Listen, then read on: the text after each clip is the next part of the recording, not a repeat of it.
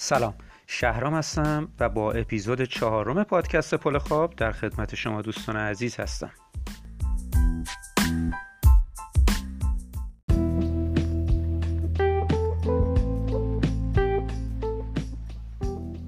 اپیزود 4 پادکست پل خواب در هفته اول فروردین ماه 1399 ضبط شده و در روز 5 فروردین تقدیم شما عزیزان و دنبال کنندگان این پادکست میشیم.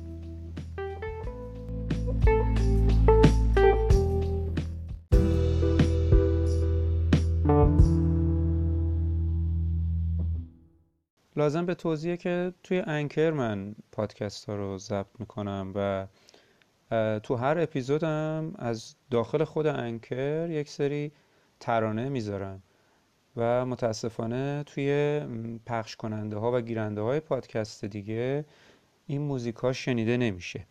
الان هم اینجا من یک موزیک از جنیفر لوپز گذاشته بودم که کسایی که تو انکر گوش میکنن احتمالا شنیدن و کسایی که داخل انکر گوش نمیکنن خب طبیعتا نشنیدنش.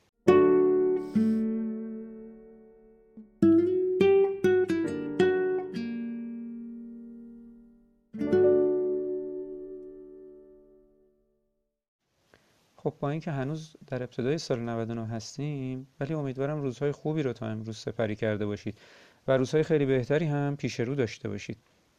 حتی در طول تاریخ مسائل مختلفی رو بشر از سر گذرونده. در طول تاریخ مکتوب و شناخته شده بشریت مشکلات و مسائل زیادی برای یک یا چند نسل سختی ایجاد کرده و به سختی گذشته دوران، اما در نهایت برای کل بشریت موجب پیشرفت بوده و همیشه بشریت به صورت یک تنه کامل و یک تکه در حقیقت بررسی میشه.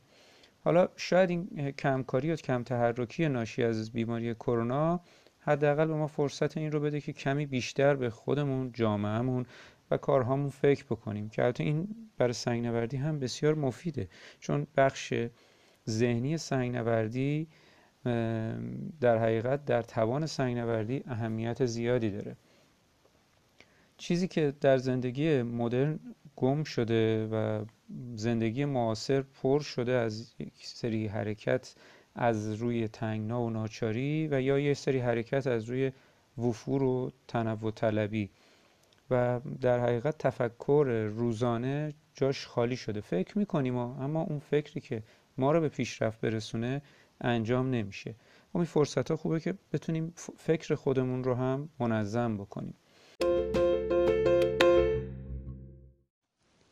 بعد نیست که یه اعترافی بکنم، اونم اینه که خودم هم مدت‌ها بود میخواستم فیلم‌های تارکوفسکی رو ببینم، از جمله فیلم استاکر و سولاریس، اما با توجه اینکه این فیلم‌ها حدود 2 ساعت و 45 دقیقه هستن وقت نمی‌کردم، یا شبا خسته برمیگشتیم یا روزهای تعطیلمون تو طبیعت و غیره بودیم.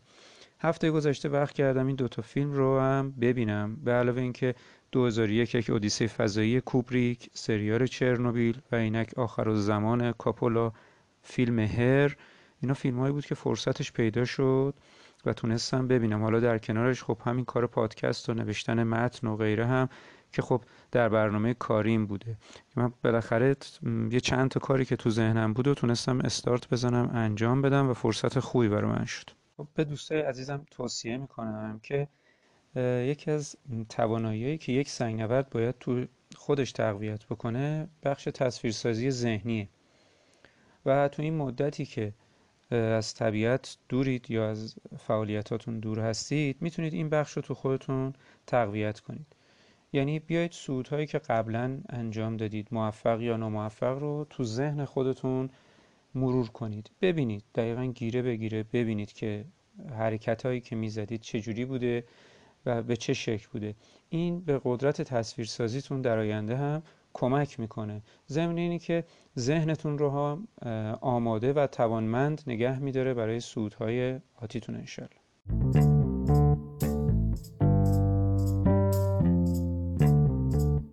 خب خیلی خوشحالم بعد از اپیزود قبلی پادکست یک سری بچه ها اومدن و شروع کردن تمرین کردن، از من سوال کردن و من راهنمایی‌هایی که میتونستم و بهشون انجام دادم. و الان دارن رو بارفیکس و نمیدونم هنگ بردشون و چیزای دیگه دارن کار میکنن.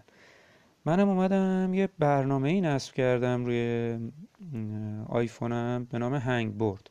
چند تا برنامه برای هنگبورد شما میتونید نصب بکنید. بعضیاشون پولی هستن، بعضیاشون رایگانن. برنامه هنگبورد رایگانه، اما بیسمیکر یه $2.50 اینا باید پول پرداخت بکنید. من توی پست مربوط به این اپیزود حتما تصاویر رو میگذارم. خب اپلیکیشن در حقیقت هنگبورد که من استفاده میکنم 3 سطح بگینر، انترمدییت و ادوانس داره. برای هنگبوردهای ترانگو، بیسمیکر های سری 1000 و متلیوس در حقیقت ایجاد شده. البته قابل اجرا روی سایر هنگبورد ها هم هست، چون گیره های مثلا 3F و 4F و 2F تو تمام هنگبورد ها یکسان هستش.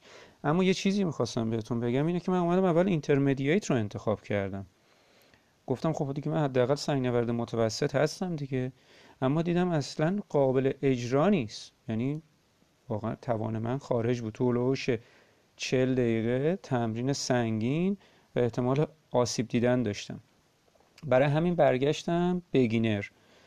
توی بگینر هم بعضی جاها وزن از روی در حقیقت دست ها برداشته میشه، باید به این دقت کنید.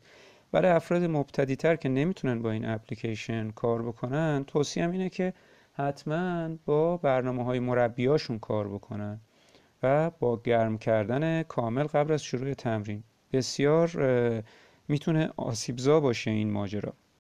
برای کسایی که برای اولین بار میخوان با یه همچین اپلیکیشنی کار بکنن، لازمه یه نگاهی بکنن، اسم گیره ها رو تشخیص بتونن بدن. مثلا اسلوپر استکاکی ها هستش،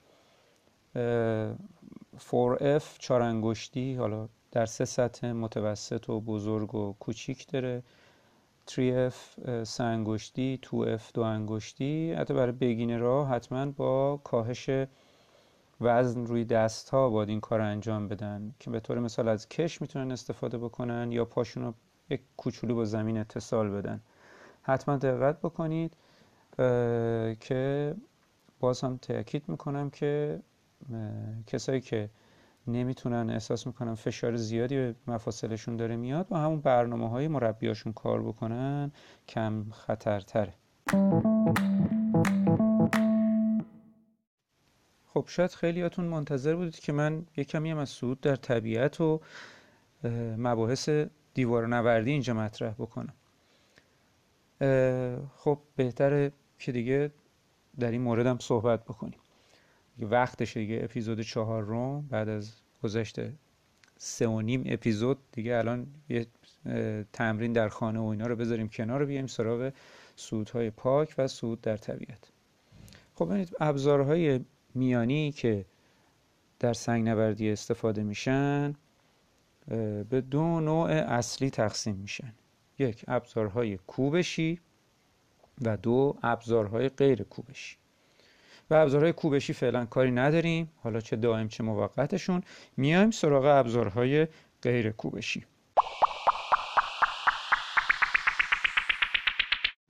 خب میدونم که اینجا در این پادکست ما پذیرای یک سری دوستان هستیم که یا تازه در سنگنوردی وارد شدن، یا سنگنورد سالونی هستند، بیشتر بولدر کار کردن، یا اینکه اصلا سنگنوردی نکردن، دارن با این رشته آشنا میشن روی کنجکاوی و غیره. این اپیزود دستشون رسیده و دارن گوش میدن.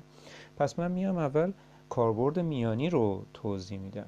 ببینید، وقتی که ما میخوایم صعود بلند انجام بدیم، به چیزی به نام زنجیره حمایت نیاز داریم. زنجیره حمایت برای ایمنسازی صعود ما استفاده میشه و شامل حمایتچی، ابزار حمایت، طناب، میانی ها و کارگاه است. و طبیعتا صعود کننده با طناب متصل میشه به حمایتچی و ابزار حمایت و در ادامه صعودش هر چند متری یک میانی استفاده میکنه که این میانی ها میتونن کوبشی یا غیر کوبشی، ثابت یا موقت باشه. در حین صعود تنابش رو کلیپ میکنه داخل این میانی ها و صعودش رو ادامه میده تا به نقطه کارگاه و نقطه ام برسه یا اون کارگاه رو ایجاد بکنه. این میانی هایی که بحثشون هست از میانی های در حقیقت غیر کوبشی و ریموویبل هستش.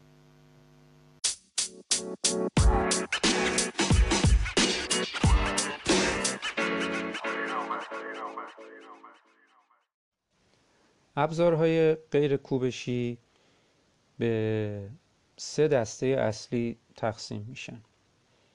البته دسته‌های دیگه‌ای هم وجود داره که بهش اشاره می‌کنیم، اما سه دسته بیشتر در دسترس شما هستن و ازش استفاده می‌کنید. اولین دسته، دسته گوهی‌ها هستن. دسته دوم، دسته گشتاوری‌ها یا کم‌ها.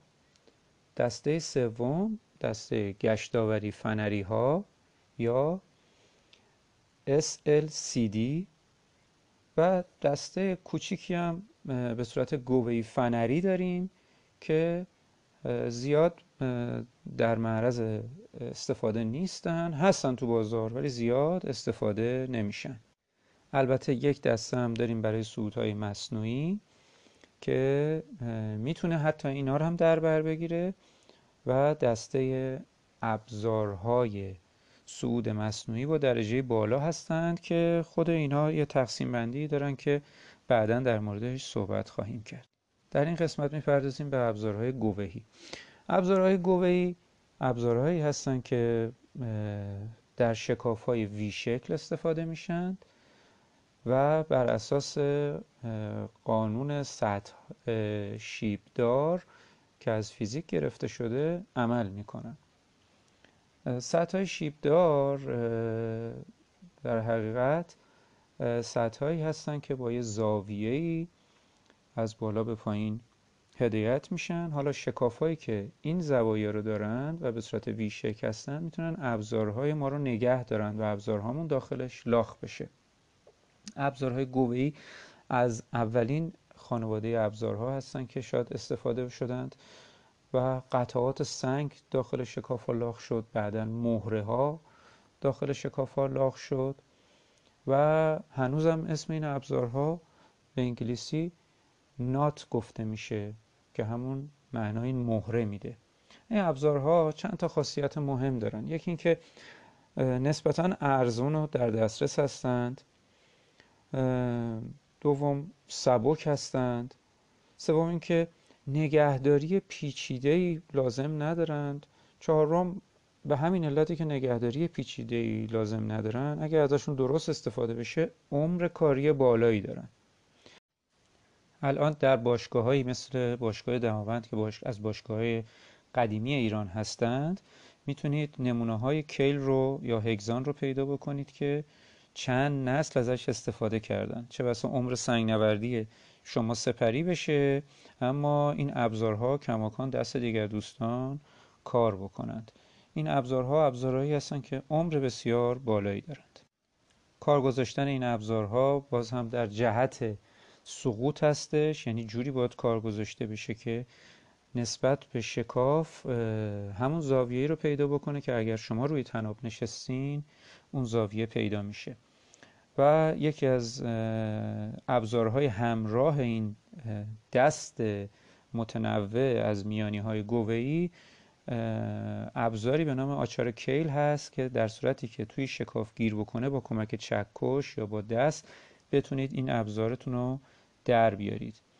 و اینکه حتما توصیه میکنم که موقع خرید یک دست از ابزارهای گوهی حتما به این توجه بکنید که چه تنوعی از سایز تو این دست وجود داره و اینکه چند تا از این ابزارها میتونه فشار بالای 7 کیلو نیوتن رو تحمل بکنه، چون ابزارهای زیر 7 کیلو نیوتن ابزارهای پروگرسیو هستند و برای اینی که وزن روشون بیارید تحمل پاندولی نمی کنند. این از نکاتیه که توی ابزارها و خرید دست ابزار حتما باید بهش توجه بفرمایید.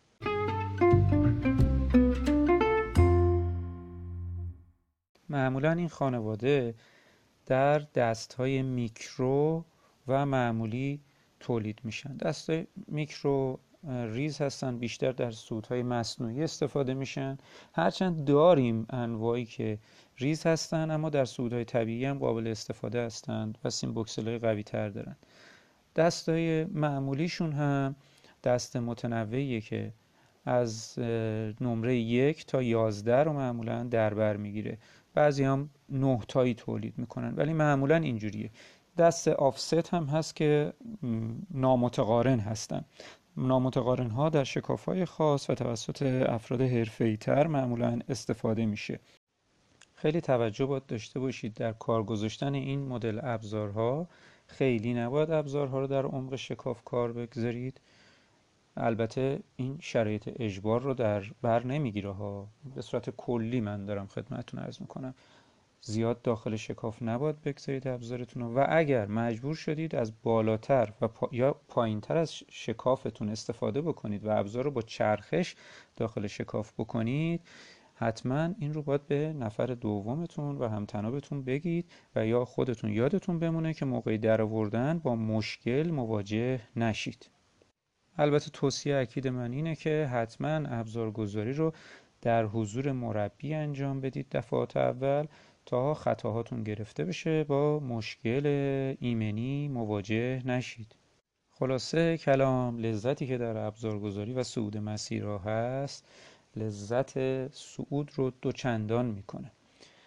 و اینی که در این قسمت حتما یادآوری میکنم که سعی بکنید که اگر در جایی مسیر باز میکنید و شکاف مناسبی میبینید، از رول زدن اطراف شکاف پرهیز بکنید و اون شکاف ها رو نگه دارید برای صعودهای تمیز و ابزارگذاری.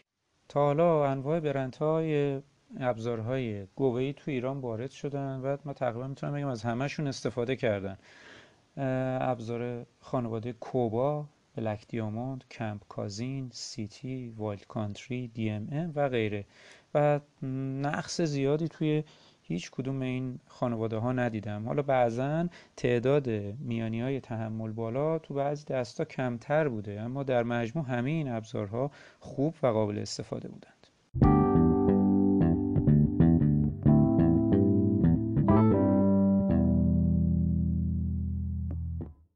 خب در فاصله انتشار اپیزود 3 و 4 یک کاری کردم، اومدم من صفحه اینستاگرام پادکست رو از صفحه شخصیم جدا کردم و حالا شما میتونید مطالب و تصاویری که من در هر اپیزود بهتون قول میدم رو در صفحه اینستاگرامی پل خوابکست دنبال بفرمایید، که فکر میکنم خیلی جالبتر باشه، چون من متوجه شدم دنبال کنندگان صفحه شخصی من بیشتر دنبال تصاویر سنگنوردی و گزارش‌های ورزشی هستند. اما خب کاربرد صفحه اینستاگرامی پادکست یه چیز دیگه است و خوشحال میشم که اگر دنبال مطلبی در زمینه مطالب اپیزودها هستید اونجا دنبال بکنید صفحه رو و نظرات خودتونم اونجا به من اعلام بکنید.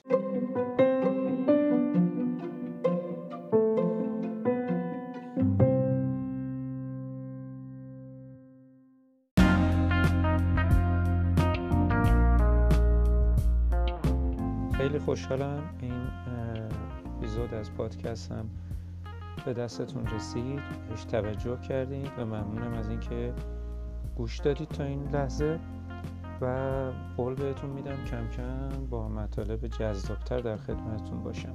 همینطور که در این اپیزود هم دیدید، من در ابتدای هم کمی با عجله شروع کردم به خاطر شرایطی که تو این ایام اخیر داشتیم و اصرار بر دادن اطلاعاتی در مورد تمرین در منزل، اما هدف بلند مدت من چیز دیگه ایه.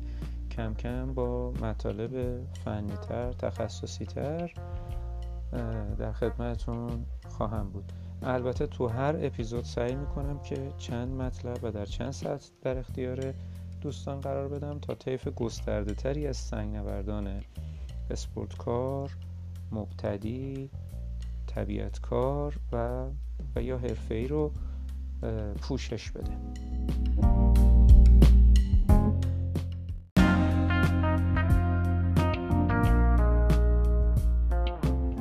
از اینکه به من گوش کردین تشکر میکنم. تا بعد، خدا نگهدار. مراقب خودتون و خوبیاتون باشید.